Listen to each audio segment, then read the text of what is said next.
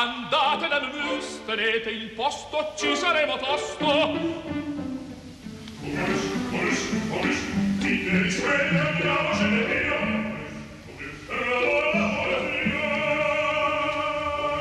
Momus, il caffè dell'opera.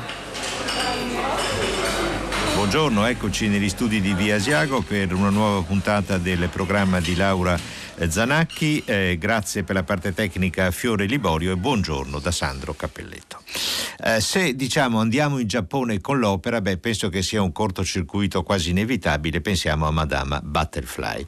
Qual è il tema di Madama Butterfly di Giacomo Puccini? Fondamentalmente questa giovane geisha sposata a un ufficiale della Marina Americana, Pinkerton, che lei lo prende sul serio il matrimonio, lui assai meno e lei, lui riparte e lei comincia ad aspettare. C'è il tema dell'attesa, il tema dell'attesa che esplode nell'area più celebre dell'opera, un bel di vedremo, quando appunto Madame Butterfly Cho San eh, immagina che un bel giorno arriverà, tornerà nel porto quella nave eh, americana e tornerà sulla nave Pinkerton e eh, finalmente dopo tre anni di attesa si ricongiungeranno.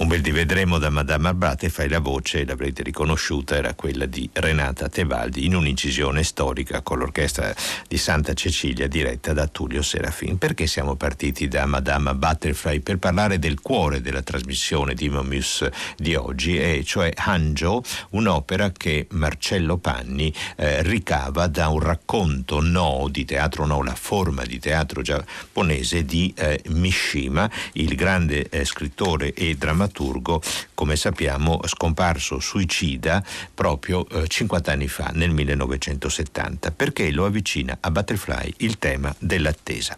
Eh, leggiamo le, le, parti iniziali eh, del libretto che lo stesso eh, Marcello Panni ha ricavato dal testo di eh, Mishima. Chi ehm, racconta all'inizio è eh, Itsuko, una pittrice, una pittrice nubile di mezza età che è innamorata di chi? Di Anako, una giovane geisha, esattamente come giovane era eh, Chocho-san, la geisha protagonista della Madama Butterfly. Ma Anako non ricambia questo amore di Jizuko e ama Yosho, un giovane, e eh, le vocalità sono quelle di contralto per Izuko, di soprano per Anako e di Yosho basso, quindi il, il, triangolo vocale è rispettato, manca il tenore, perché lei, eh, Hanako, attende Yosho. La scena iniziale è questa, è Jitsuko che legge un ritaglio di giornale.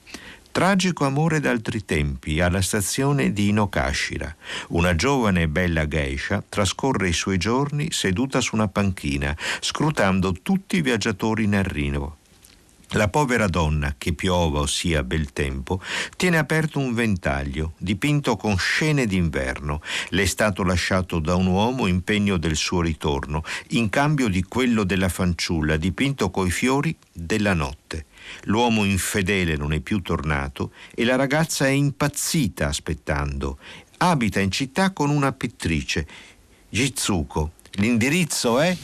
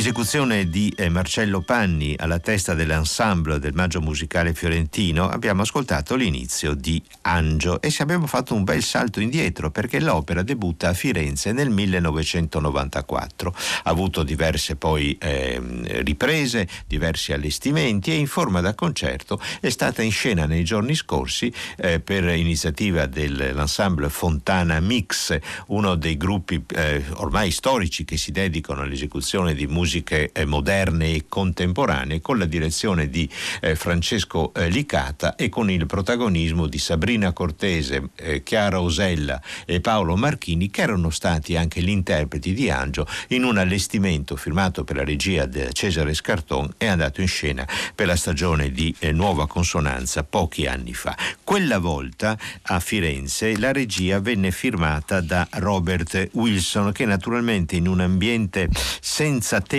diciamo, come può essere il tempo dell'attesa che è infinito, e si trovò molto a suo agio. E recuperando il programma di sala di quel maggio musicale del 1994, avevo ritrovato un'intervista fatta da Franco Manfriani proprio a Robert Wilson. E Franco Manfriani eh, gli chiede ma ehm, maestro Wilson nell'opera il tempo è determinato dalla musica ma nei suoi spettacoli invece il tempo si dilata enormemente no risponde Wilson. Alla base dei miei spettacoli c'è sempre uno schema, una costruzione architettonica tonica dello spazio e del tempo, che comprende ciò che si vede e ciò che si ascolta. Wilson rivendica la libertà, se non il predominio dell'aspetto visuale. Dice l'aspetto visuale lo chiamo libro visuale. Bene, il libro visuale di uno spettacolo spesso è la materia stessa del mio lavoro. Così la luce, ad esempio, per me non è un elemento che si decide all'ultimo momento ma una parte essenziale di quel libro.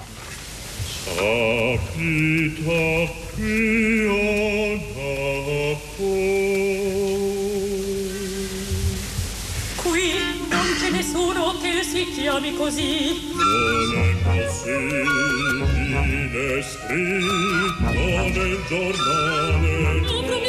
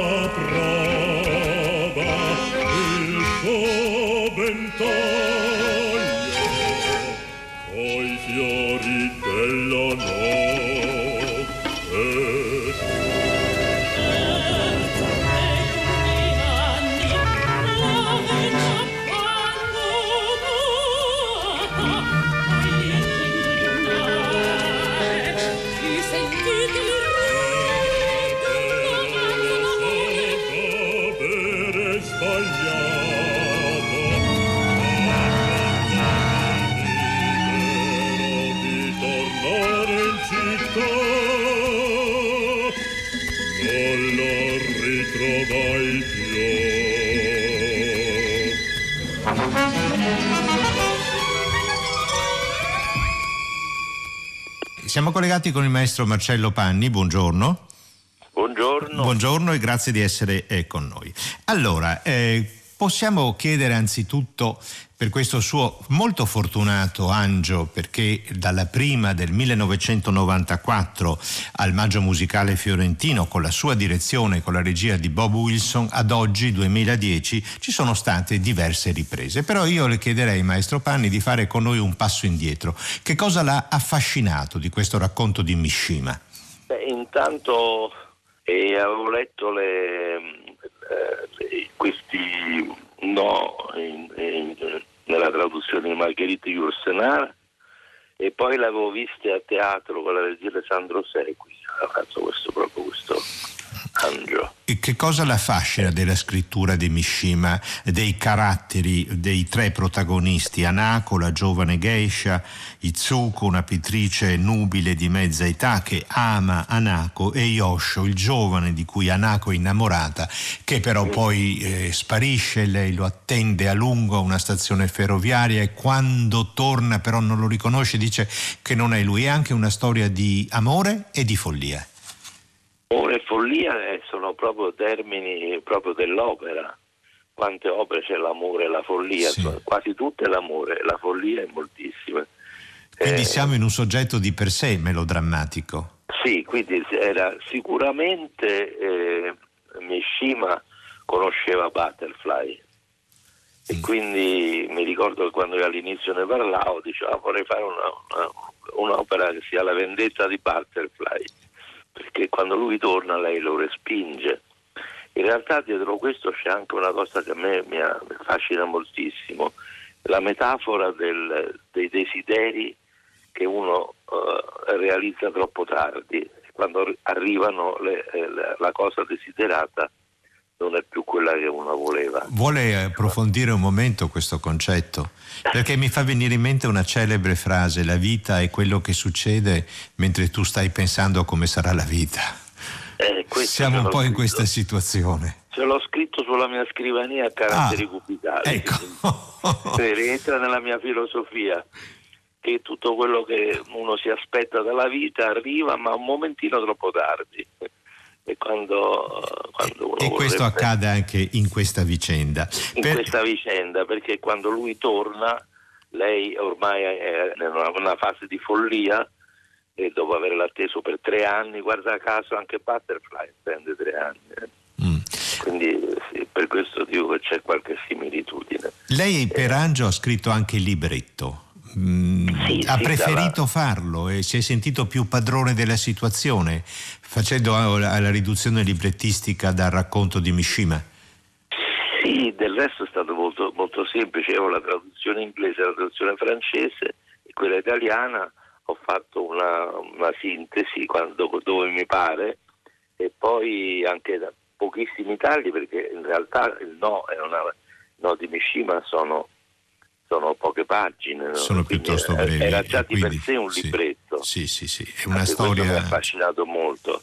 L'idea naturalmente sarebbe stata di farli tutti e cinque, perché in realtà sono cinque i, i no di Mishima, cinque brevi opere. Chissà che il futuro non porti anche le altre quattro. Lei ha citato Puccini. Ehm, in Angio c'è una situazione che immediatamente rimanda a Butterfly, no? Eh, l'attesa. Il, sì, deside- anzi. il desiderio di lei, di Anako, che lui, Yosho, ritorni. Immediatamente si pensa a Butterfly e a Pinkerton. no? Ecco, però ehm, Puccini rimane per lei un riferimento per quanto riguarda la vocalità? Beh, di quello non si può prescindere, soprattutto quando si canta in italiano, perché io poi dopo ho visto che l'italiano è una lingua che immediatamente diventa pucciniana. Allora bisogna passare in mezzo a, diciamo, dargli una, una- una coloratura un pochettino più, più moderna, ma eh, quello, la, la vocalità del soprano del mezzosoprano del basso sono proprio vocalità, direi basso baritono, sono proprio vocalità. Senta maestro Panni, le faccio una domanda un po' velenosa. E secondo lei il successo di Angio non è da imputare anche alla sua chiara vocalità? Io penso di sì, i cantanti che l'hanno fatto fino adesso sono sempre stati molto soddisfatti, molto, hanno avuto...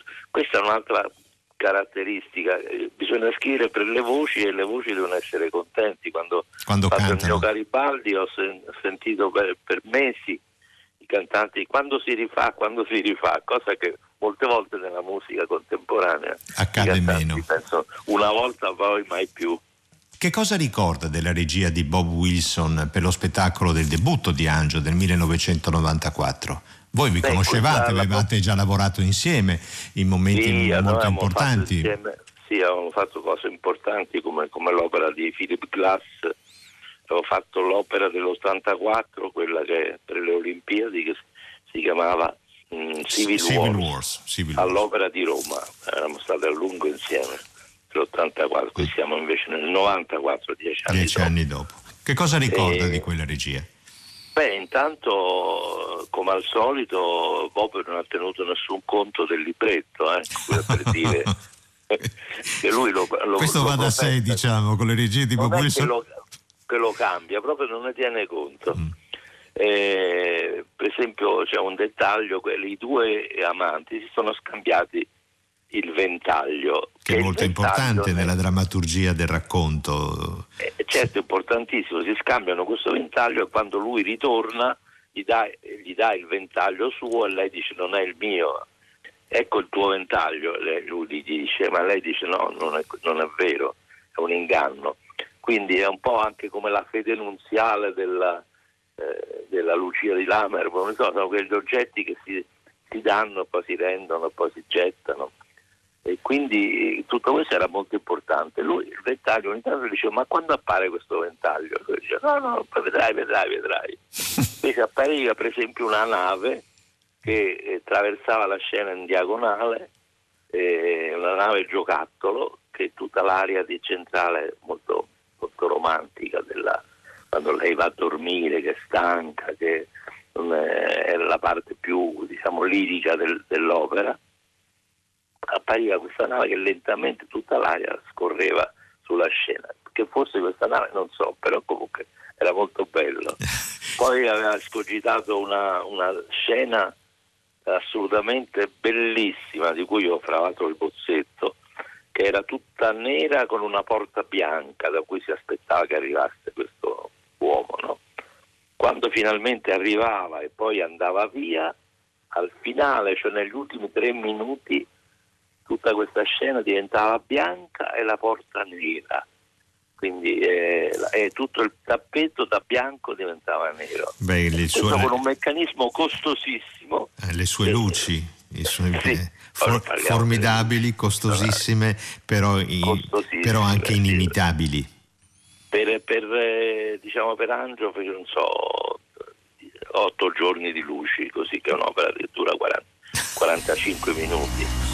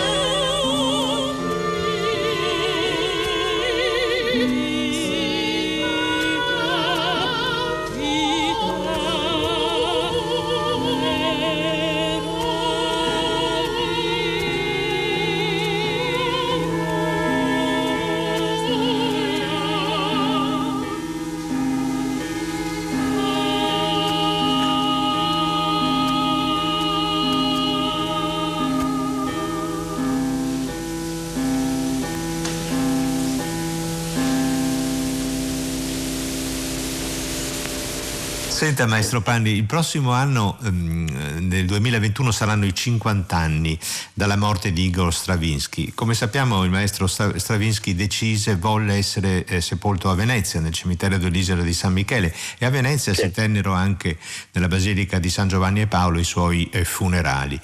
Con, con sì. Qual è stato il rapporto? Lei ha frequentato, conosciuto, diretto, ha avuto un rapporto appunto a quattro occhi spesso con Igor Stravinsky. Che, qual è stato il suo rapporto con l'Italia? Beh, lui adorava l'Italia, eh, adorava beh, da quando venne, venne, a Roma con gli Achille nel 17 per i balletti russi, il famoso tournée in cui poi andò a Napoli con Picasso trovarono i manoscritti veri o falsi di Pergolesi, su cui poi fece Pulcinella quindi da quell'epoca lì, quindi lui, aveva 30 anni già, però era già famoso, però l'Italia fu per lui una grande scoperta. Poi eh, io l'ho conosciuto perché eh, mia madre, che era vicepresidente della Filarmonica Romana, lo invitò a dirigere a Roma, eh, lui accettò.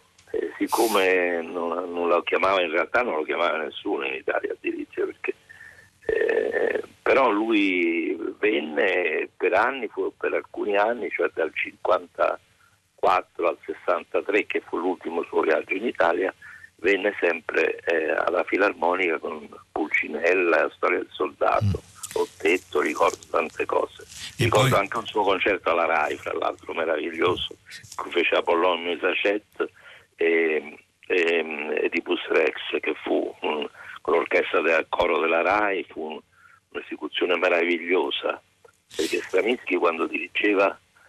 Non, non, aveva nessuna passione e questo omogenizzava un po' tutto, mentre a volte gli interpreti drammatizzano troppo e quindi lo, lo, rendono... Lui era piuttosto contrario alla drammatizzazione, alla, no? voleva un po' l'oggettività della musica. Che l'oggettività dell'esecuzione. dell'esecuzione. E poi ci sono stato il, su, il suo... E dirigeva così esattamente. Ritmo e numeri, ritmo e, e numeri. numeri.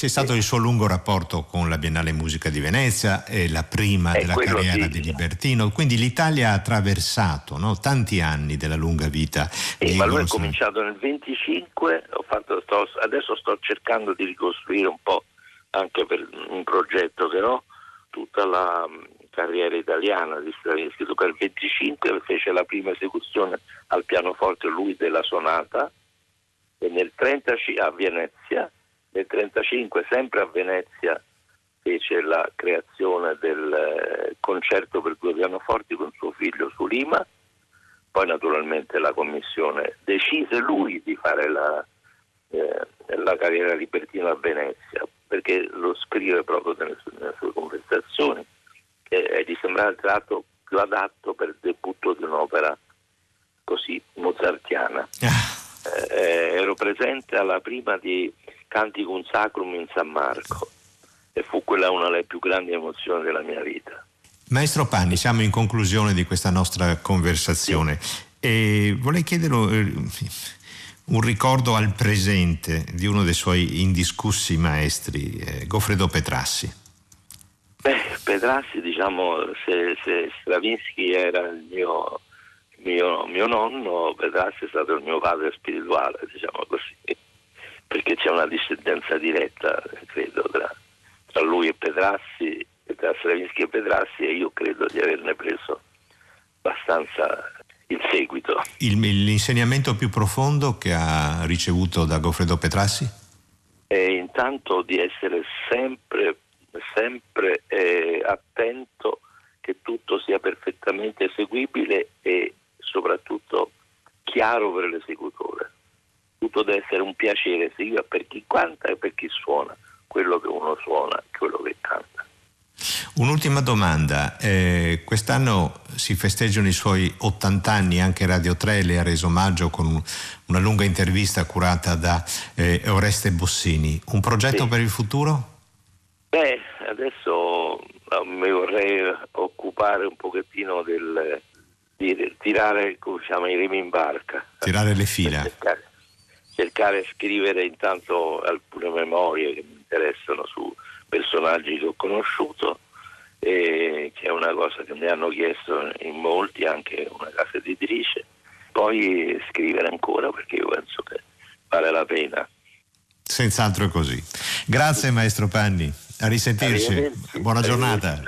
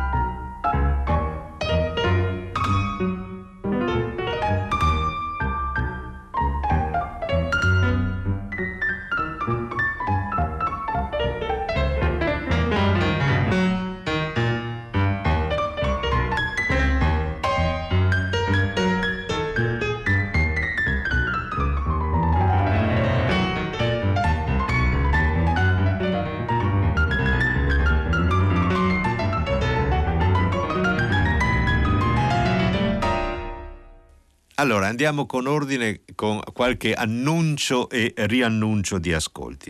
I brani di Hanjo li abbiamo ascoltati dall'incisione della versione eh, del 1994, il debutto dell'opera con lo stesso Marcello Panni direttore e Gabriella Morigi come Anako, la giovane geisha, Elise Ross come Shizuko, la pittrice nubile di mezza età e Donato Di Stefano come Yosho, il giovane, il giovane sparito che quando torna però lei Anaco non lo riconosce.